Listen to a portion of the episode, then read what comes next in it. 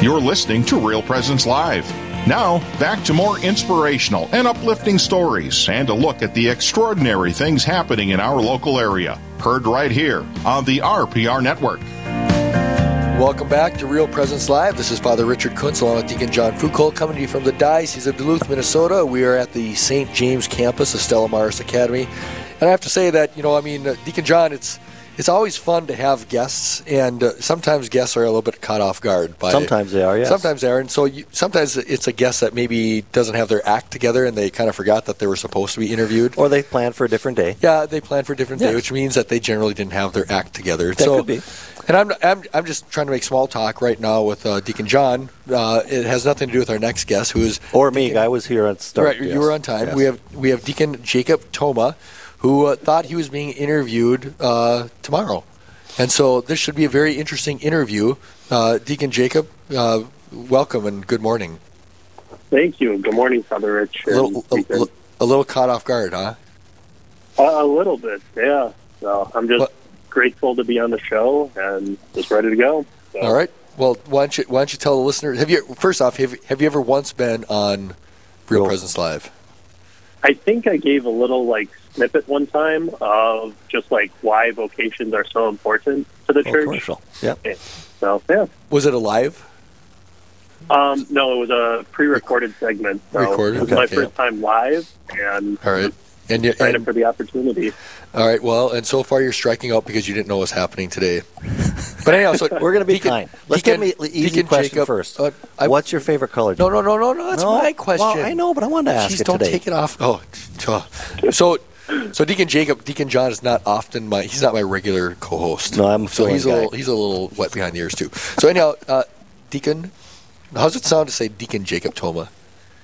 Yeah, it's a fascinating thing. Um, just introducing myself as Deacon Jacob Toma. I've had to pause a few times over the weekend. Um, I was home in my home parish, Hibbing, Minnesota, and was able to preach the weekend. And just fascinating to tell people that you've known for like your entire life, and just say like, "Hi, my name is Deacon Jacob Toma." Now, yeah. So it's going to take well, some getting used to. Why don't you tell us a little bit about your past. Just so, yes. so, so listeners, if you're the first time guest here, tell a little bit about who you are.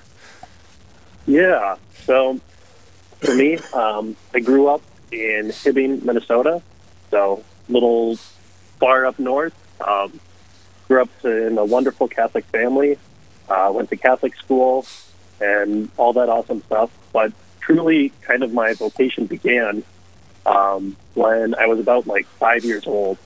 So I was really into like knights in shining armor, where I love like swords, dragons, castles, like the whole nine yards, you know. And so one day, I remember going to mass with my grandmother, and there were these guys when we went into the church with funny hats and swords. And I'm like, Grandma, who are these guys? You know, and she's like, Oh, they're the Knights of Columbus. And I'm like, Oh, that's cool, you know, like guys with swords in church, like all of a sudden church became super interesting to a five year old. Um, and I would ask my grandmother questions like, Grandma, who do they fight with their swords? And when I was growing up, I had a little uh, statue of St. Michael the Archangel where he's like slaying a demon. And my grandmother said, Jacob, they fight Satan. And I'm like, oh, that's cool. You know, like thinking that these guys with swords are like fighting the little angel that was at the bottom of my St. Michael statue. And she told me something that I'll never forget. She said, Jacob, when you grow up, you can be a knight for God and serve him. And so eventually, just going through Catholic school um, and just learning that life of prayer. And also just, I have two sisters who are special needs. And so just my service to them and just love for them um, ultimately just naturally drawed me to the Lord. And went into seminary after high school, and I've been there ever since. And then just one day, I woke up, and it was the day to be ordained a deacon. So just grateful to God that we're here today. which so, was just last Friday. Last Friday. So, so yeah. for listeners, uh, Deacon, maybe explain the difference between a transitional deacon and a permanent deacon, because you were ordained to the transitional diaconate. How does that differ from yeah. a permanent deacon? So, what's really cool is that with permanent deacons, um, that's what we're kind of used to seeing in the parishes, right? Where it's Deacon um, is actually a permanent deacon. And so it's men who have said yes to the call to serve the church in a way that's particular to the charism of the diaconate. Whereas the transitional deacon is one who is in transition to become a priest. So the first step to priesthood is you're in the seminary, and then you're ordained a priest, I'm a deacon, sorry, and then after that you're ordained a priest. So a transitional deacon is just somebody who diaconate is not the end of the line. Um, priesthood is, if you will. So you would be ordained a priest within the next year? Is that uh, timeline wise? Yeah, yeah. So I think the plan is is that it'll be in June sometime. So so here's a, a, a, question. Maybe this is a little bit of a test question to see how you answer it. So being ordained last Friday was on the on October seventh. Why was that a significant date to be ordained a deacon? Yeah, Diocese of Duluth. So in the Diocese of Duluth, our patroness is Our Lady of the Rosary, and October seventh is the date that commemorates the feast of Our Lady of the Rosary but Our Lady has also gone under two different titles in the past. Um, before Our Lady of the Rosary, she was known as Our Lady of Victory, and she is known as Our Lady of Victory because in oh man, the year like is it fifteen something? I think it was fifteen seventy one, I believe. Okay, awesome. Um, so what's awesome about it is that there was this giant like naval battle between the like Catholic Christian peoples of Europe versus the Ottoman Turks.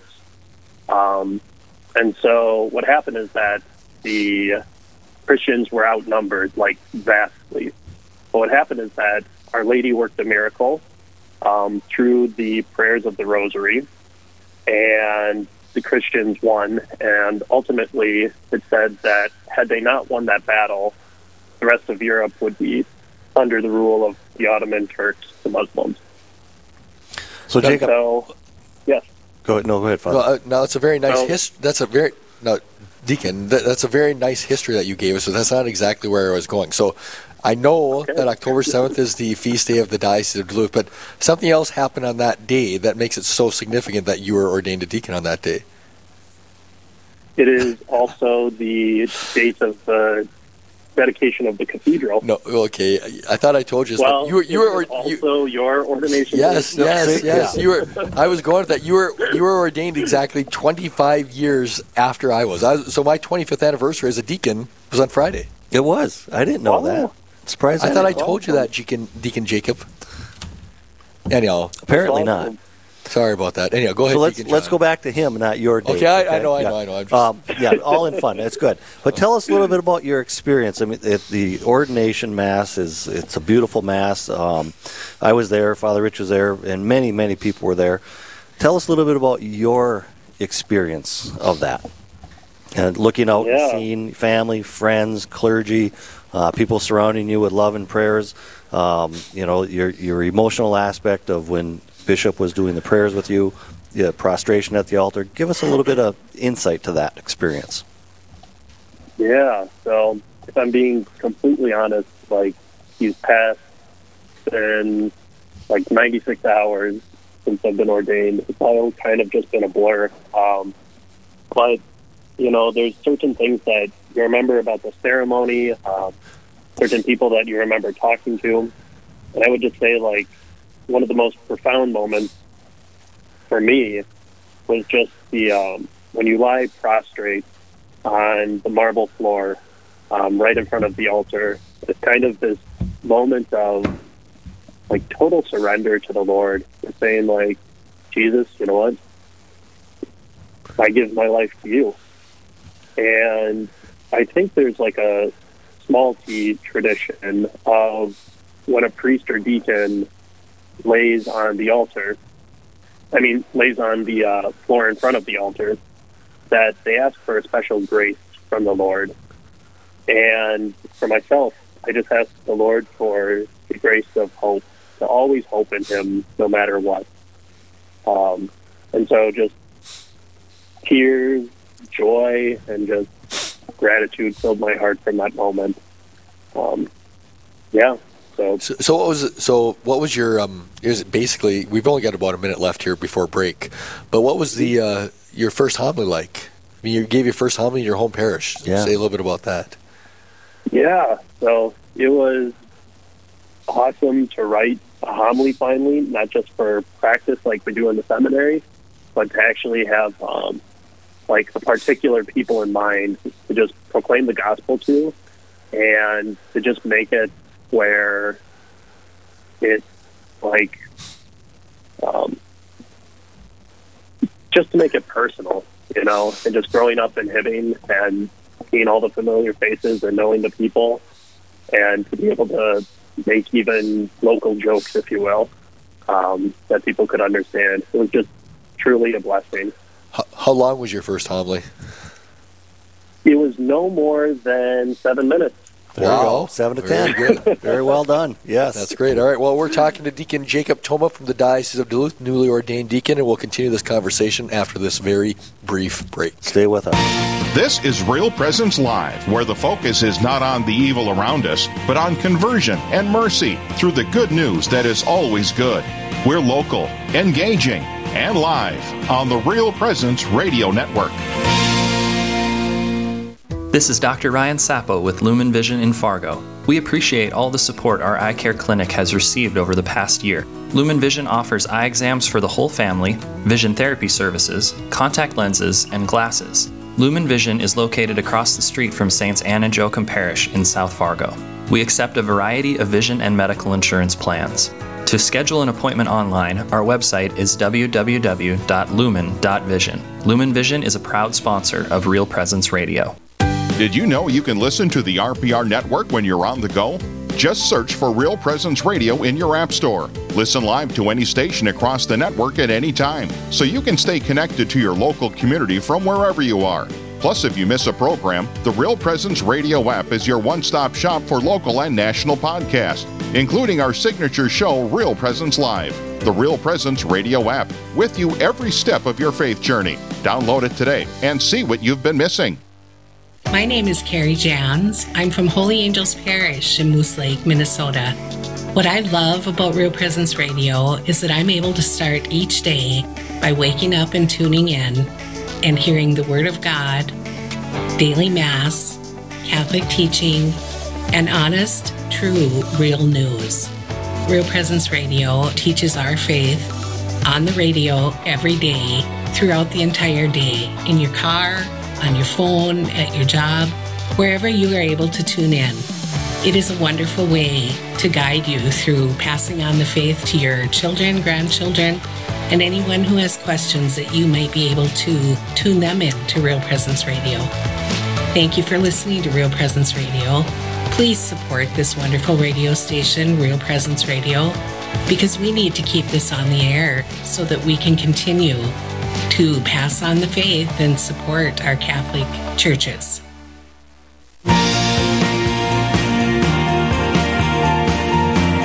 You're listening to Real Presence Live. Now, back to more inspirational and uplifting stories and a look at the extraordinary things happening in our local area. Heard right here on the RPR Network.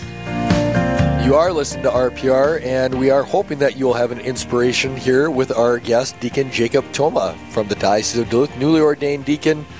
And we have another question for you. Yes, newly Deacon ordained as of last Friday. Just we put that plug in there last Friday. So, Deacon Jacob, um, tell us a little Yeah. bit about the life of a seminarian. You're still in the seminary.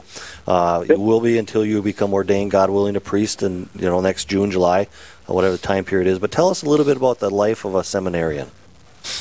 Yeah. So thank you, Deacon. Um, It's pain and suffering, isn't it? we call it uh, sanctification. Yeah.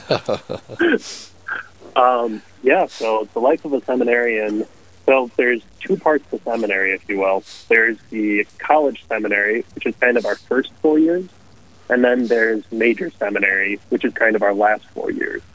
Um, and in that time, it's truly just a time where we fall in love with the Lord, but at the same time, we also learn more about the Lord because you can only love what you know. And so ultimately the seminary is an invitation to grow, to fall in love with the Lord. Um, so college seminary is very similar to like your normal four-year college university, but you live in the seminary, which is kind of like a building um, that's on campus a lot of times, and you take classes and you study philosophy as your undergraduate degree. Now, we study philosophy because philosophy helps us to learn how to think. Um, and I explain to the second graders that I teach that philosophy is kind of studying, um, like, basically just how to think. So we ask questions like, what's the difference between a cake and a cupcake, you know? Uh, like, one of them's smaller, but it's made out of the same stuff and just making like distinctions, right? Then in major seminary, we learn theology, and theology is simply the study of God. So, with that, um, kind of the daily routine in seminary is we wake up in the morning, usually at around like six thirty or so, and then we have morning prayer and a holy hour we spend an hour with our Lord before the day even begins, um, because that's the most important thing in our lives. Then after that, usually it's breakfast followed by classes. Um, after classes, we normally have mass in the middle of the day, and then we go to lunch, and then in the afternoon, um, either more classes or we have meetings with either our spiritual director, who kind of helps us discern what the Lord's doing in our lives and helps us to know how to pray. So now we also oh, have, oh, yeah. Oh, go ahead. I didn't want to interrupt. Okay. So we have a formator who's kind of in charge of like seeing are we living a normal, happy, healthy life. So they ask this question like, okay, are you getting enough sleep? Are you being kind to the other people in the seminary? Are you studying well? Um, just these like normal day in, day out things that we do in our lives. Make sure that we're doing them well. Um, and in the evening, we get together and we pray evening prayer in community. And then after that, usually it's dinner, homework, and then off to bed and then do it all over again the next day. Well, so no, you're so you're not in seminary per se right now. You're a seminarian, but you're not in seminary right now. You're you're at the cathedral for the Diocese of Duluth as a as a yep. deacon, now as a deacon. And uh, so, what's the next several months going to look like for you personally? Yeah, so I'm currently in the middle of a pastoral year, um, where basically it's just time for me to be able to be in the parish, to get to know people, um, and to continue to grow to be that priest, that man that the Lord is calling me to be. So, with that, in December, um, at the end, I'll head back to the seminary, and then I will go to the Holy Land for about a month with the other seminarians. And during that time, we'll just have opportunities to pray all over the Holy Land. So Church of the Holy Sepulchre. Have you been, have you been there? Have you been there before? I have not, so I'm really looking forward to it. Okay, so, you're, so you're there for January. Yep, and then I'll head back for my last semester in the seminary, and that last semester is kind of learning about like how do we pay the bills in a church? How do we say mass? Um, we'll learn American church history, and just really dive deep into like how to be a good pastor. Um, so those like practical things for the last semester. And then in June, God willing, I'll be ordained a priest for the Diocese so, of Duluth. So there's not been a date set yet. I think there's a date set, but it escapes me at this moment. You better, you better get on that. so now, when I uh, maybe just to reflect a little bit from when I was ordained a deacon, see how it was for you. So for me, a big part of my discernment process was marriage or or you know priesthood, and so when I was getting ready to be ordained a transitional deacon, like you were this past Friday, that's where I was kind of wetting my pants a little bit because that's where you take the vow of celibacy. And so the, the priesthood ordination to me was kind of like, eh, you know, I mean, it's a great thing, obviously, but you know, the thing that I was most discerning and most concerned about personally was the whole celibacy thing. So to me, the diaconate ordination was much more of a bigger deal to me, just my own personal journey. Where was that uh, for, you, and how do you, you know, I mean, you had, we were talking earlier about the difference between a permanent deacon and a transitional deacon, and, and one of the differences in the ordination, right, is that you vow celibacy. So how did that factor into last Friday, and then your just discernment overall?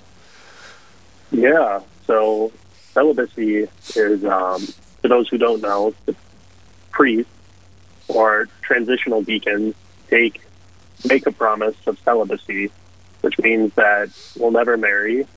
And what it does is that it's a sign for the whole world that we're totally committed to Christ.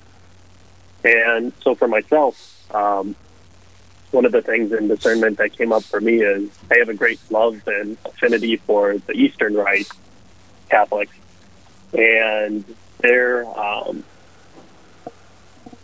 they're basically like um, what's particular about like the Eastern rites and stuff is that they're married men can become priests, and so while discerning with that and everything, um, just trying to decide like, okay, is the Lord calling me to give myself totally to Him or to a family and the church? And for me, it was very, um, just very deep that the Lord wanted me for Himself. And who am I to say no to that? You know, the Lord takes our desires and everything, and He makes them not only greater, but He gives us the fullness of what our desires are. And ultimately, like in my prayer and discernment, it was just very much that the Lord was what would sustain me, and He was the one who my heart would rest with. Excellent. So, Jacob, Deacon Jacob, um, if someone's considering the seminary, you know, at a young age, you are very committed in, in your path and in your desires and what you felt God was calling you for vocation at a very young age. Um, but if, let's say, someone's in junior high and high school, they're considering uh, the seminary, where would you point them? What would you give them for advice? Yeah. So, first of all, I would say that it's important that you too cultivate that life of prayer, um, even if it's just simple things, you know, like saying prayers at meals, prayers before you go to bed, and just asking the Lord to show you your heart's desire. Where, Lord, where will I be most happy in this life, and how may I serve you in the life to come? Um, so, with that, it's super important to be praying. And then, second of all, it's also good to reach out to your home parish priest um, because they'll be able to kind of shepherd you and guide guide you along the way. Um, and then when you're ready to make a more like inquisitive um, kind of step, it's good to talk to your vocations director. And he's kind of the person who's in charge of the seminarian, but he's also just a father figure who's able to walk with you in asking the question of what does God want to do in my life? And so, yeah. And after you meet with the vocation director, um, he'll make the discernment on whether or not he thinks that God is calling you to take that next step and enter the seminary. Talk a little bit about the importance of your family and uh, where their faith is and support of you in this journey. Well, in in a particular way, uh, in regards to the fact that your dad is a deacon. That's what's leading me into. Yeah, yes, maybe yeah. just to speak a little bit to that stuff. Yeah. So one of the blessings of my just discernment was my father was ordained a permanent deacon during my first year of seminary, um, which is just a blessing for my family and a blessing for my vocation too, in particular because um, getting a little ahead of myself, but in the ceremony of ordination, you have a deacon who actually vests you with the stole and the dalmatic. And so my dad was able to do that for me. Um, so just a very beautiful, precious moment that I'll always keep in my heart. But what was awesome about it was that my dad was praying liturgy the hours as he was discerning whether or not God was calling him to be a deacon. And so there were times where we'd go down by the lake and we'd pray morning prayer and have coffee. Or we would, um, at the end of the day, we would pray evening prayer together. And so just a blessing to have that in my life, um, in particular with my dad. But I would also say that just my family in general were very supportive of my vocation um, in a way that I'll always be grateful for. So. It was very clear. It was very clear, at least watching your dad during the diaconate ordination that you had this past Friday, how proud he was. Mm, yes, mm. and mom, as she read. Yep, and yep. your brother read as well, if I'm not mistaken. Correct? Yeah, he yes. did. Yes. Well, it's uh, it's. Um, I'm looking forward, uh, Deacon Jacob Toma, to having you as a brother priest eventually here in the Diocese of Duluth, and uh, looking forward to many years of shared service and ministry with you in the uh, coming years. Thank you for your call to say yes. Thank, yeah, and and thanks for thanks for taking this interview on on, uh, on your moment. feet and not expecting it, and go back to uh, answering those um, uh, congratulation cards that you got last Friday. Yes, enjoy the rest of the day. Thank you so much, Father Rich and Deacon. All right. All right. Thank you very much, Deacon. After this short break, we'll be talking to Theoni Bell about the only as, uh, apparition in the United States that's been officially approved after this brief break. Live, engaging, and local. This is Real Presence Live, where we bring you positive and uplifting stories and share the great things happening in our local area on the Real Presence Radio Network.